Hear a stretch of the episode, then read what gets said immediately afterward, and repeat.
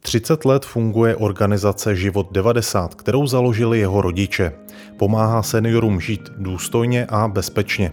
Zakladatelé a zároveň rodiče dnešního hosta vycházeli z přesvědčení, že stáří není stigma. Seniori mohou žít aktivně, ve zdraví a důstojně. Je to práce, která má naprostý smysl. Měl jsem ji díky rodičům jako puberták doma v obýváku i na talíři, ale nikdy mě nenapadlo, že pro život 90 budu jednou sám pracovat, říká můj dnešní host. Začíná další díl podcastu Senior Life, ve kterém vítám ředitele organizace Život 90 Jaroslava Lormana. Dobrý den, Jaroslave. Dobrý den. A od mikrofonu vás zdraví Jiří Bulan.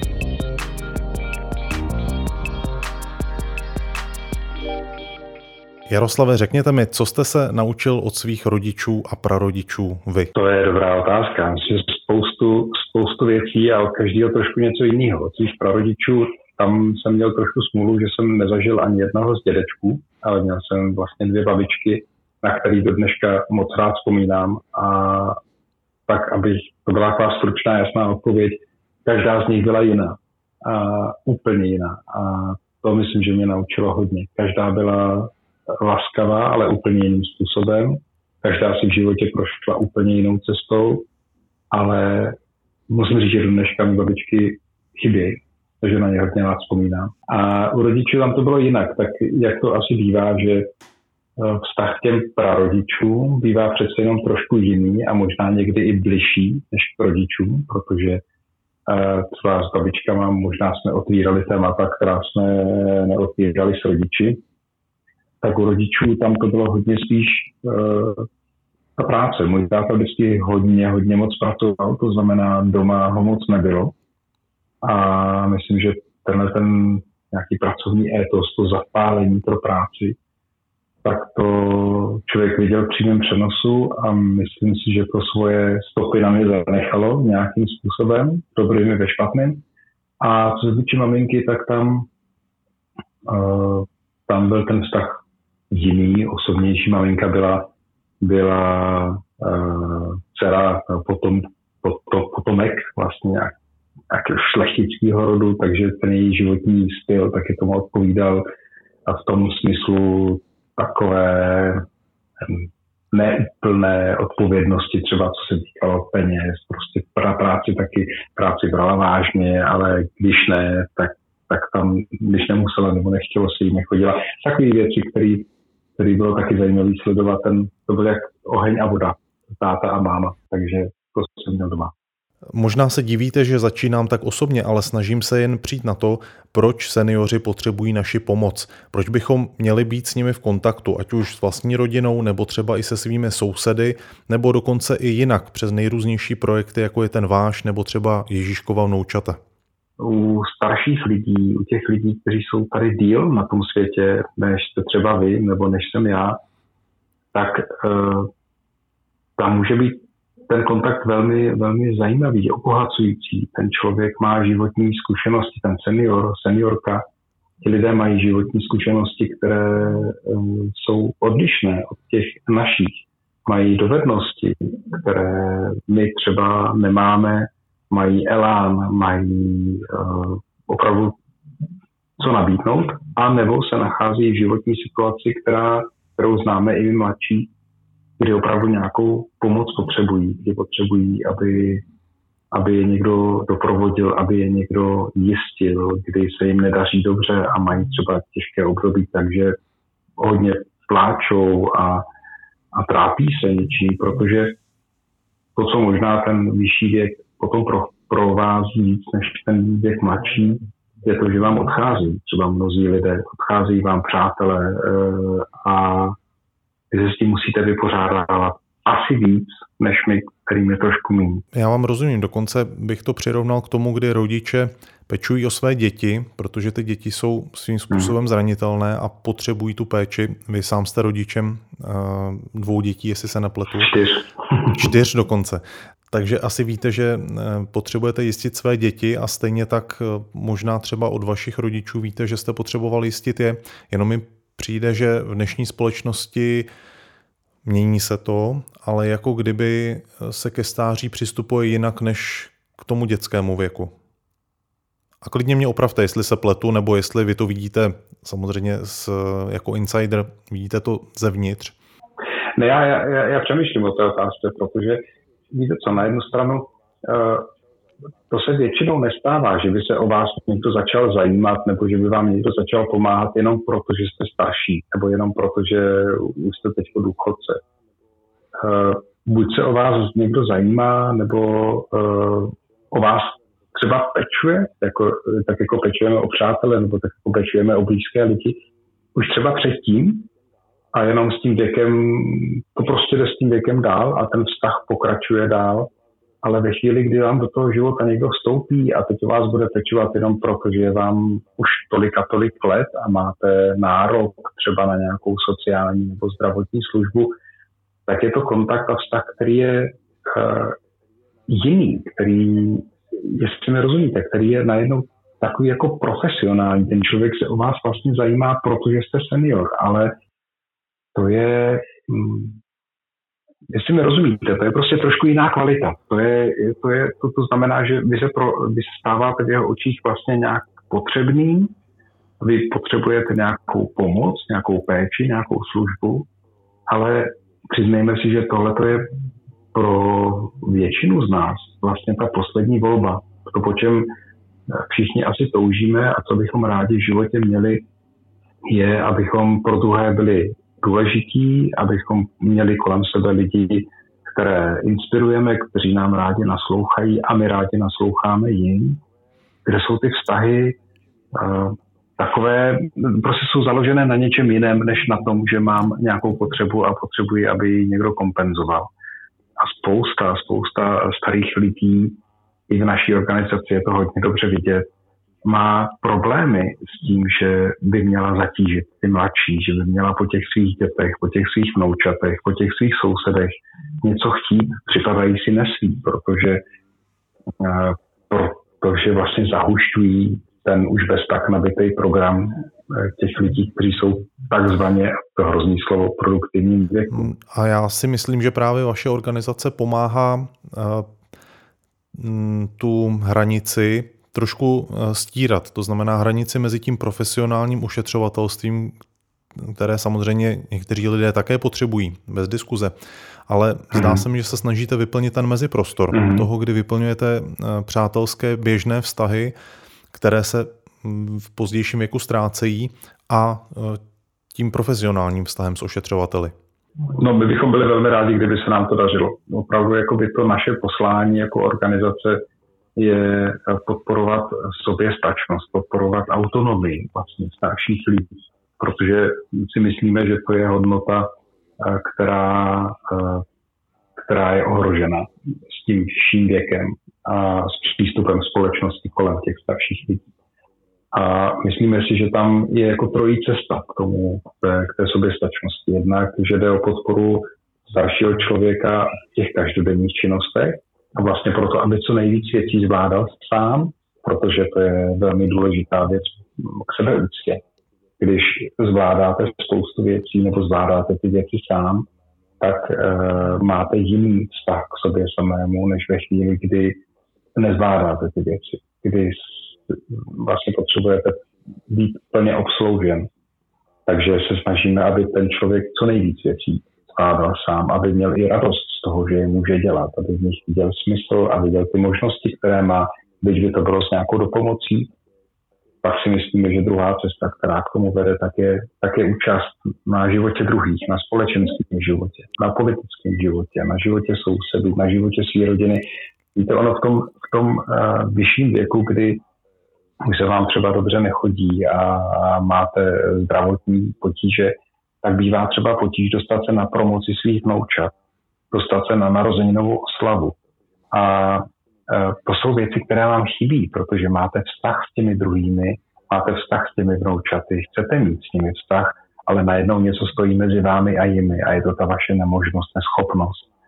A tohle se snažíme nějakým způsobem překonávat, tak aby ten člověk dál, i když je mu už x let, tak aby dál byl přítomný v životě těch, eh, na kterých eh, mu záleží. Čem konkrétně vaše organizace pomůže třeba eh, v Praze, protože jste zmínil naprosto běžnou životní situaci a zase je možné, že třeba ten senior nechce si o tu pomoc někdy ani říci, protože se stydí za svou neschopnost, jak jste to zmiňoval. No, máme řadu projektů, každý z nich je samozřejmě nasměrovaný na trošku něco jiného, ale třeba ta konkrétní, ten konkrétní příklad uh, té promoce, tak uh, to bychom řešili v rámci projektu přátelských návštěv, kde máme kolem sebe uh, řadu dobrovolníků, kteří jsou připraveni a chtějí vlastně se s druhým člověkem, starším člověkem potkávat a prostě s ním být.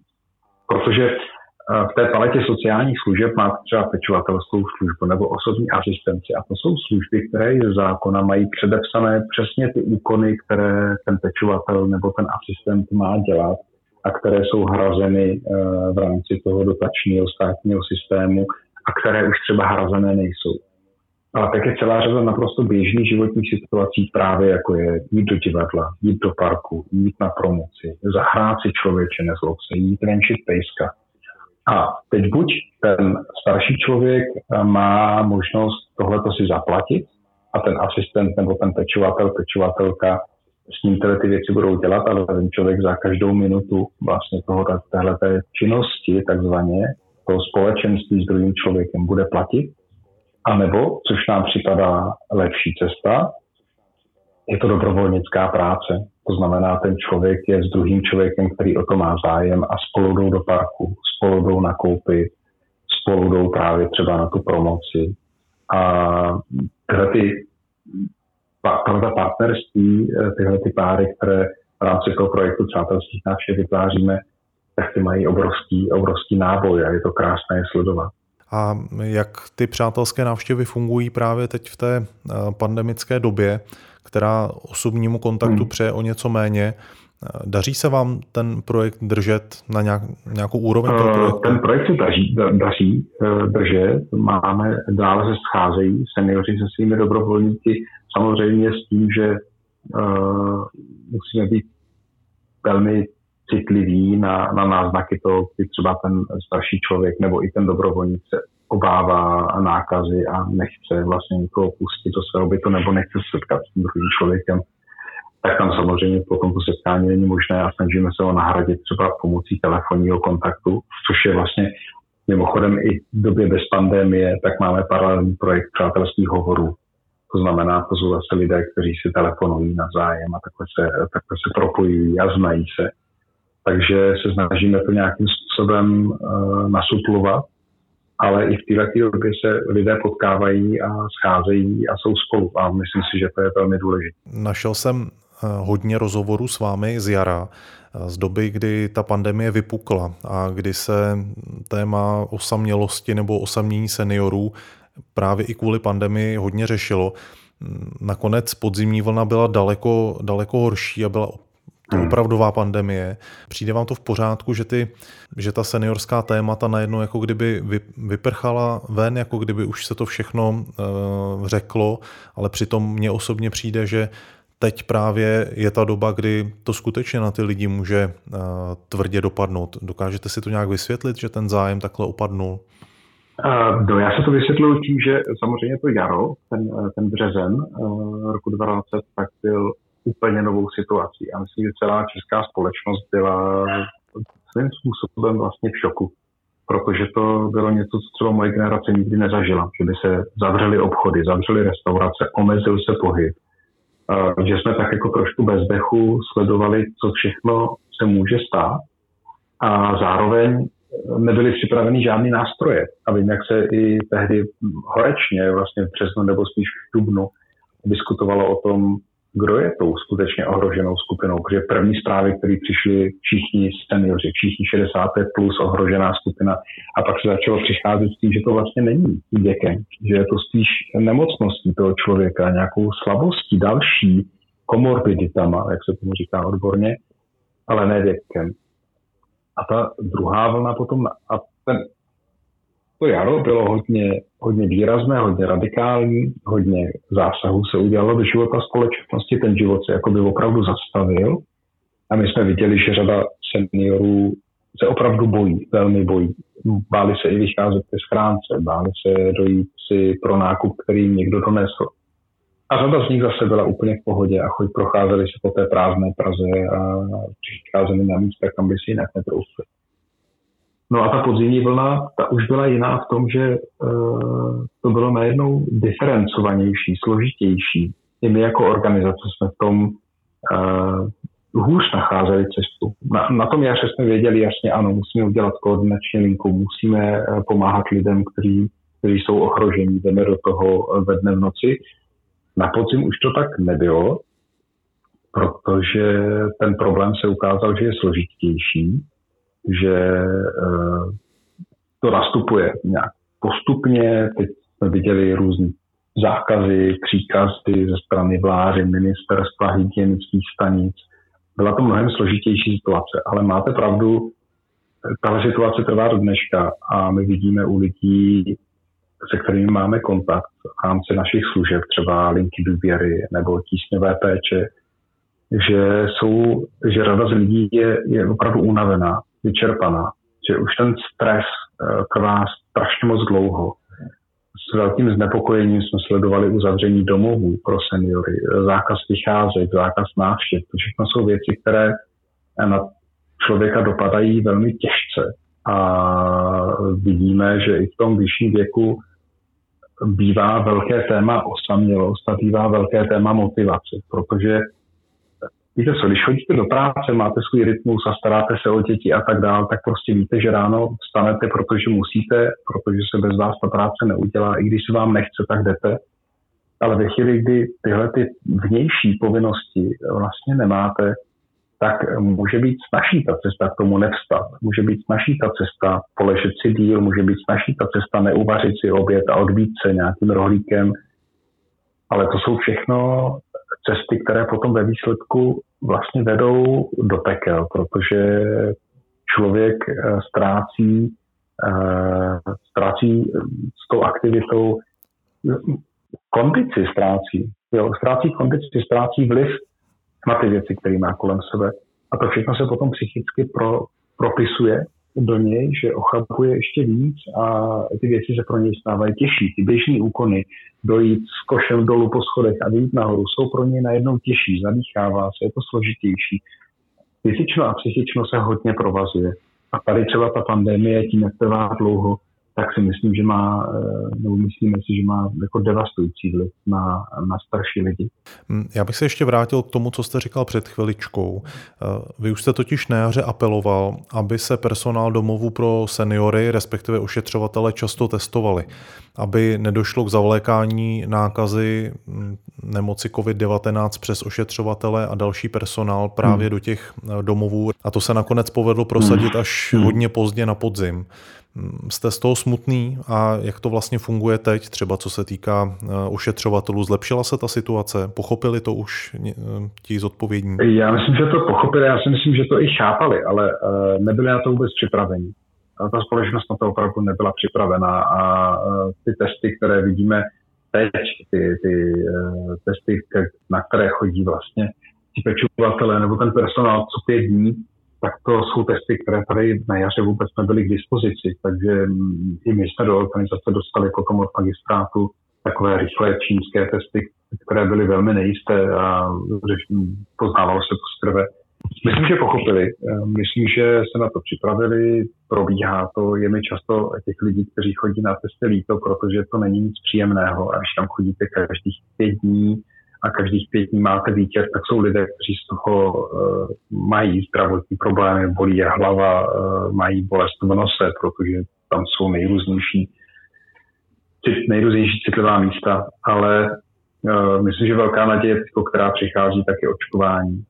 Je to očkování a zase je tady to téma, jestli se lidé naočkovat nechají nebo se nenechají naočkovat ale je to určitá naděje v tom, aby se ty domovy, i ty domovy a aby se lidé mohli normálně setkávat tak, jak, tak, jak byli zvyklí, ačkoliv asi nějaké úpravy a nějaká omezení tady ještě dlouhou dobu budou. Zaslechl jsem eh, vaše vyjádření v Českém rozhlase, hm, kdy jste se vyjadřoval k té situaci, k, k registraci a k rezervaci očkování. Mm, změnilo se to za těch několik dnů eh, nějak? Zlepšilo se, zlepšila se ta situace nebo se na vás stále obracejí eh, nešťastní seniori, že si nedokážou poradit s tím, jak se k té vakcíně dostat? Ta situace se vyvíjí a musím říct, že, že se zlepšila. Já se, abych byl spravedlivý, já jsem opravdu strašně vděčný a jsem rád za to, že to očkování hrazené vlastně z, z pojištění tak v České republice je. A to, to je debat, to si myslím, že je skvělá věc. A že se spustil nějaký rezervační systém, který vlastně funguje, za to jsem taky rád. Ale to, co mě, z čeho mě bylo smutno, a jsem říkal, že ten systém není připravený na starší lidi nebo na staré lidi, tak je, uh, protože je nesmírně složitý. Opravdu velmi složitý a hodně často se tam, nebo jakoby se v tom potkává to, co my vidíme i v naší práci běžně, že ten systém připravuje někdo, kdo je technicky zdatný, technicky založený pro druhé lidi a nemá úplně představu o tom, co ten druhý člověk běžně zvládne. Takže ten systém je neintuitivní, složitý, musíte si schovávat PIN. Do nedávna bylo nutné právě, abyste si hlídali i to místo v nemocnici, jestli už máte, nebo v tom očkovacím místě, ale tohle se změnilo. Od eh, konce minulého týdne už ti lidé dostávají SMS s tím, že mají přidělené místo a přijde jim znovu třeba ten PIN, eh, kterým se mohou potom prokázat nebo zaregistrovat k tomu očkování. A to jsou dobré posuny. Takže v tomhle smyslu je, je vidět, že na tom systému se pracuje dál, ale přál bych si, aby ten systém byl jednodušší, tak jako je systém dánský nebo izraelský. Ale prostě v té situaci nejsme, takže musíme brát to, co, to, co tady je. Říká ředitel organizace Život 90 Jaroslav Lorman. Pojďme se teď přesunout eh, k dalšímu tématu, eh, zpátky k těm vašim projektům. Vy provozujete takzvanou tísňovou péči, hm, řekněme takový centra, půl centrální ochrany seniorů. To znamená, oni mají nouzové tlačítko, kterým si mohou přivolat eh, v nouzi pomoc. Já sám jsem před několika týdny viděl eh, na vlastní oči situaci, kdy hasiči museli vstupovat eh, pro zraněného seniora do bytu přes vysokozdvižnou plošinu a zachránilo to tímhle komplikovaným způsobem. Řekněte nám, jak funguje ten váš systém a čemu je dobrý? My jsme na ten systém tísňové péče hodně hrdí, protože to byl právě můj otec, který vlastně tenhle ten systém přinesl do České republiky. Dneska Život 90 zdaleka není jediným poskytovatelem tísňové péče a o řadě těch jiných poskytovatelů si troufám tvrdit, že tu tísňovou péči poskytují eh, na velmi dobré úrovni. To je vlastně služba, která vám umožňuje dovolat se pomoci, když eh, ji potřebujete. Eh, protože řada starších lidí, a tam ten věkový průměr v naší službě bývá asi 86 let, tak se bojí být samo doma, protože ve chvíli, kdyby upadli nebo uh, kdyby měli nějaký problém v tom bytě, tak by si s ním úplně nedokázali poradit sami. A ten tradiční běžný způsob předtím byl, že ti lidé odcházeli do domovů pro seniory, do domovů důchodců, jak se dřív říkalo, ale vlastně to bylo zbytečné. Ti lidé by mohli zůstat ve svém přirozeném prostředí, mohli by zůstat doma. Jenom by bylo třeba zajistit, že ve chvíli, kdy potřebují pomoc, tak si ji dovolají. Takže k tomu vede jednak uh, to, že ti lidé dostávají to tlačítko, jak jste říkal, které mají na krku nebo na ruce, které když zmáčknou, tak se okamžitě hlasově propojí do toho našeho listečníku. Ale uh, spolu s tím je v našem případě ještě spojené čidlo, které mají doma, a které sleduje, uh, jestli je v tom bytě nějaký pohyb v určité době, protože se stane to, že uh, ten člověk to tlačítko třeba na ruce nebo na krku nemá. Jde v noci na záchod, nechá si ho položený na nočním stolku, vyrazí a právě třeba na této cestě někde upadne a do té postele už má potom problém se vrátit. Nebo to tlačítko uh, nedá dobíjet. Je řada tlačítek, dneska je to opravdu artikl, který se prodává na Alze a všude možně, ale riziko tam je takové, že tomu člověku dojde baterka třeba a někteří poskytovatelé nesledují stav baterie v těch, v těch tlačítkách. To znamená, aby se tomuhle tomu předešlo, tak ten člověk má doma čidlo a my třeba po, určitý, po určité době vidíme, že v tom bytě není pohyb. A v tu chvíli se spustí alarm a my vlastně s tím člověkem mluvíme do bytu a ptáme se, co se děje. Jestli potřebuje pomoc, nebo jestli je všechno v pořádku. A máte třeba k dispozici eh, vlastní personál, který by v případě potřeby vyjel, mm-hmm. nebo jste v kontaktu třeba s mhm. policií nebo s městskou policií, která... Přesně tak. My e, velmi často u, u velké části klientů máme uložené bezpečí klíče od bytu. To znamená ve chvíli, kdy je možná pomoc taková, že třeba uh, vyjede výjezdová služba, kterou máme nasmlouvanou, tak si vyzvedne klíče a není potřeba, aby vyráželi dveře a tomu člověku pomohli třeba vstát nebo uh, ho v tom bytě vlastně mu poskytli pomoc. A další krok, které, který se snažíme, který ne vždycky je možný, tak je ten, že máme kontakt a dohodu vlastně s blízkými toho člověka nebo se sousedy, kteří jsou ti nejrychlejší, nejbližší, bydlí někde kousek, zajdou tam, mají třeba klíč od odbytu toho starého člověka a pomůžou mu. No a nebo ta třetí možnost potom je, eh, potom je záchranná služba, hasiči a tak dále, když eh, ty předchozí selžou, tak tam potom se volá rychlá pomoc. A nebo ve chvíli ta situace je opravdu taková, že je potřeba, aby tam přijeli zdravotníci a tomu člověku pomohli, protože se třeba nějak uhodil, nebo je tam eh, nějaký další zdravotní problém. Hmm, a kolik stojí taková služba? Je to drahé? Nechat se, nechat se takhle zabezpečit, pokud žiju sám? No, zavedení té služby tak eh, stojí 1500 eh, plus, plus minus, tam jsou samozřejmě drobné detaily eh, kolem toho, jestli tam vlastní SIM karta, nebo tam je SIM karta, kterou zajišťuje 10 a tak dále. A potom měsíční platba za poskytování té služby je u nás 400 korun tím, že v tom jsou výjezdy. To znamená, pokud k vám uh, ta výjezdová služba přijede jednou za ten měsíc nebo desetkrát za ten měsíc, tak ta cena se ne- nemění. Je to pořád 400 korun. A jestli je to uh, služba drahá nebo není, to je těžká otázka. Pro někoho je a pro někoho není. Musíme říct, že velmi často, asi z poloviny případů si tuhle tu službu objednávají děti pro své rodiče, protože chtějí mít jistotu, že ten starý člověk, ten jejich rodič nebo prarodič je bezpečí. A pro řadu z těch dětí to není zase tak drahá záležitost, protože si vydělávají. Ale pak máte řadu lidí, kteří mají starobní důchod a ta cena může být vysoká, příliš vysoká. Ačkoliv náklady na tu službu i na tu technologii jsou mnohem vyšší, jo, toto zařízení, která nakupujeme, tak toto je v řádu, v řádu tisíců, mnohem víc, než kolik ten člověk zaplatí. Ale je jasné, že tohle to nemůže, nemůžeme chtít po člověku, který pobírá, nebo po většině lidí, kteří pobírají starobní důchod, zase i tady jsou rozdíly. Takže se snažíme uh, na to jednak dostávat dotace, ať už od ministerstva práce nebo od různých měst, obcí a tak dál.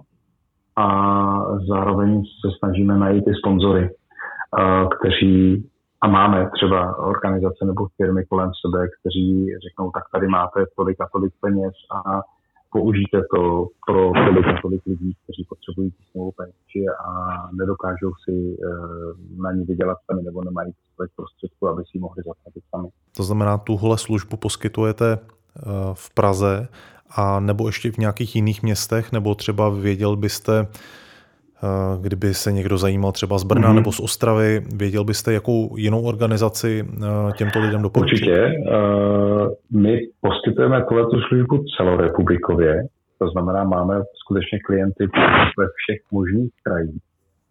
Ale většina našich klientů je skutečně v Praze, kde máme nasmouvanou i výjezdovou službu. Další velkou skupinu klientů máme v Českých Budějovicích, Příbrami a v Pardubicích.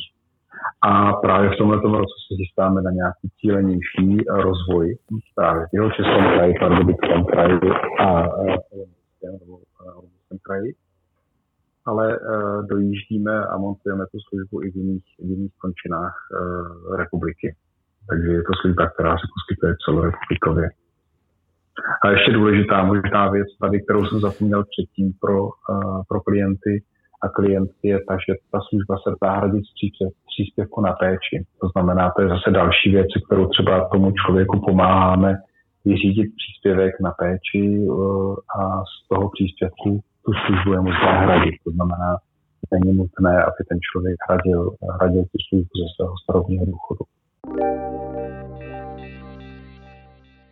A já připomínám, že hostem dnešního podcastu je Jaroslav Lorman, ředitel organizace Život 90, která se stará o to, aby se seniorům i jejich rodinám zkrátka žilo dobře.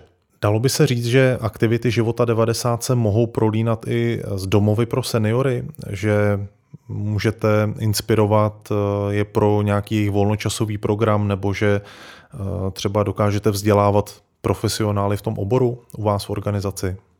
Ano, to bychom opravdu rádi. My eh, vzhledem k té misi naší, k tomu poslání podporovat soběstačnost starých lidí, tak uh, cíleně vlastně nevytváříme uh, nebo nebudujeme domovy pro seniory, kde by uh, ten člověk se nastěhoval a potom vlastně tam byl až do svého odchodu, až do své smrti.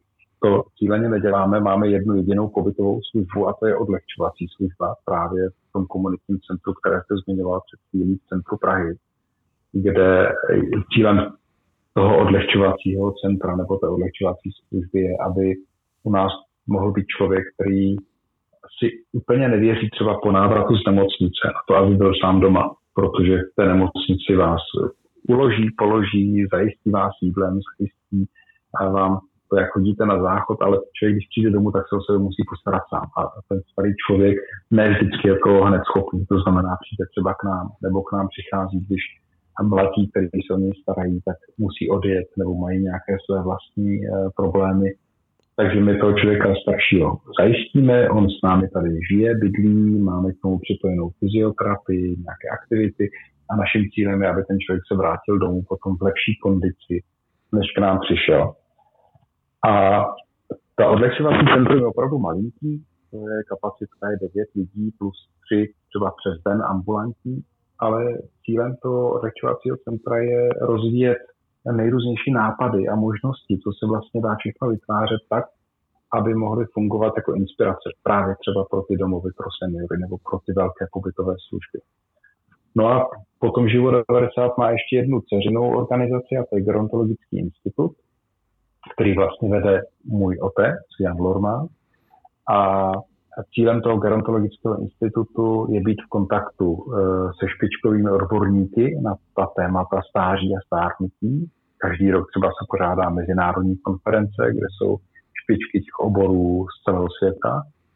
Myslíte eh, nejenom medicínských oborů, gerontologie, ale myslíte i třeba hm, psychologii? Třeba sociální, tak, přesně sociologii, sociální politiku, vůbec ta problematika stáří, eh, důchodových systémů a tak dále. Ale zároveň i odborníky, eh, kteří konají nejrůznější přednášky a kurzy pro, pro lidi, kteří pracují v sociálních nebo zdravotních službách, pracují se starými lidmi. Takže je tam řada akreditovaných kurzů, kam ti lidé se mohou přihlásit. A takhle vlastně i ta inspirace z života 90 nebo z Gerontologického institutu potom proniká právě do těch pobytových zařízení, jako jsou domovy pro seniory a tak dále. No a s řadou domovů pro seniory máme opravdu přátelství, přátelské kontakty, přátelský vztah, jak to bylo vidět už třeba na jaře.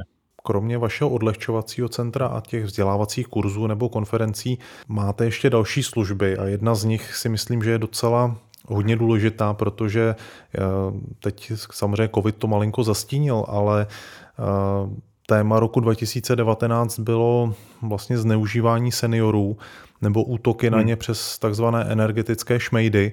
Mm, hmm. kteří za vás podepíšou plnou moc, nebo respektive za vaše rodiče, prarodiče podepíšou plnou moc, přehlásí odběr energií k někomu jinému a zneužívají důvěru nebo důvěřivost starších lidí. Eh, jak pomáháte třeba tady v té oblasti? Tak eh, my máme jednak eh, rozvinuté poradenské centrum, to znamená, že se na nás obrací lidé, kteří si v něčem nevědí rady a součástí těch poraden je i třeba právní poradna, to znamená, tam se velmi často řeší otázka exekucí, otázka nějakých nepříznivých podmínek v bytech, kdy je třeba majitel domu vyhazuje z bytu a tak dále. A služba, na kterou myslím si narážíte asi víc, tak je linka důvěry, tam, která je vlastně jediná non-stop linka důvěry pro seniory, když bych to měl využít reklamně, tak má teda telefonní číslo 800 157 157. A dáme to číslo a... samozřejmě i do textu tohoto podcastu. Super, děkuji, to budu rád. Protože tam lidé volají skutečně ve dne noci, eh, volají tam v případech, které jsou méně závažné, jakoby z nějakého rychlého řešení, to znamená jim prostě smutno, chtějí si popovídat, ptají se na, na vztahy, které mají v rodině, na to, co řeší třeba jejich mladí, kteří se prožívají třeba své rodinné trampoty nebo manželské trampoty. Hmm.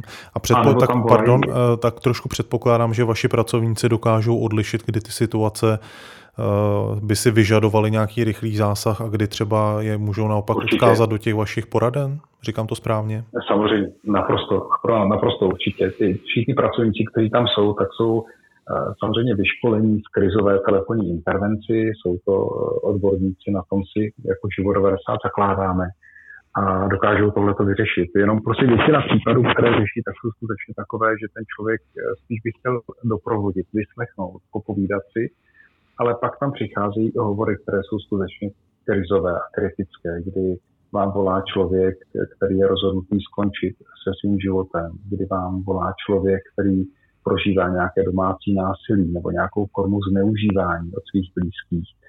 A to jsou potom hovory, které jsou velmi, velmi těžké a je potřeba skutečně jasný profesionální přístup v tu chvíli. To bychom náš dnešní podcast končili eh, velmi smutně, i když eh, linka důvěry, kterou provozujete, je velmi potřebná služba, ale Vzpomněl byste si na něco, co vás v poslední době spíš potěšilo uh, i v této nelehké covidové době? Určitě. Jako v té, I v této době uh, je pro nás všechny, kteří tady pracujeme v životě 90, tak je, tak je velký, velkou radostí sledovat tu nezlomnost nebo vitalitu uh, lidí, kteří jsou vlastně tím covidem zasažení Eh, dá se říct nejvíc, protože jsou izolovaní a s tou technikou eh, si tak úplně nevěří, tak jako si s ní možná věří eh, ti mladší. A přesto od nich slyšíte vyjádření typu zvládli jsme to v životě hodně, zvládneme i tohle. Máme mezi našimi klienty staré lidi, kteří, kteří si telefonují navzájem, kteří pomáhají ostatním, právě třeba tím, že sednou telefonní sluchátko a zavolají dál Máme uh, lidi, kteří posílají vzkazy ostatním. Velmi dojemná situace byla na štědrý den, kdy jsme, na, protože nebylo možné organizovat čtvrtvečerní večeři v našem komunitním centru, tak jsme dělali ty roky předtím, tak vlastně naše dobrovolnické centrum udělalo to, že obešlo uh, vytipované seniory a seniorky a přineslo jim štědrovečerní večeři a nějaký malinký dáreček. Uh, to jsou krásné situace, kdy Eh, když se setkává člověk s člověkem a vlastně že ti lidé pomáhají navzájem. A já musím říct, že tohle je obrovská motivace, kterou, která nám v té naší práci eh, pomáhá. Nezlomnost a dobrá vůle, kterou, kterou se ti starší a starší lidé snaží nacházet, ne vždycky je to jednodušší a musím říct, že nás mladší a v tomhle odhodlání často zahambují. Já vám držím palce, abyste se setkával spíše s převahou těchto pozitivních událostí a pozitivních příkladů a příkladů solidarity. Takový byl dnešní podcast Senior Life s Jaroslavem Lormanem. Děkuji, že jste si na nás udělal čas. Naschledanou. Já mu děkuji za pozvání. Naschledanou. A od mikrofonu se loučí a naslyšenou se těší Jiří Bulan.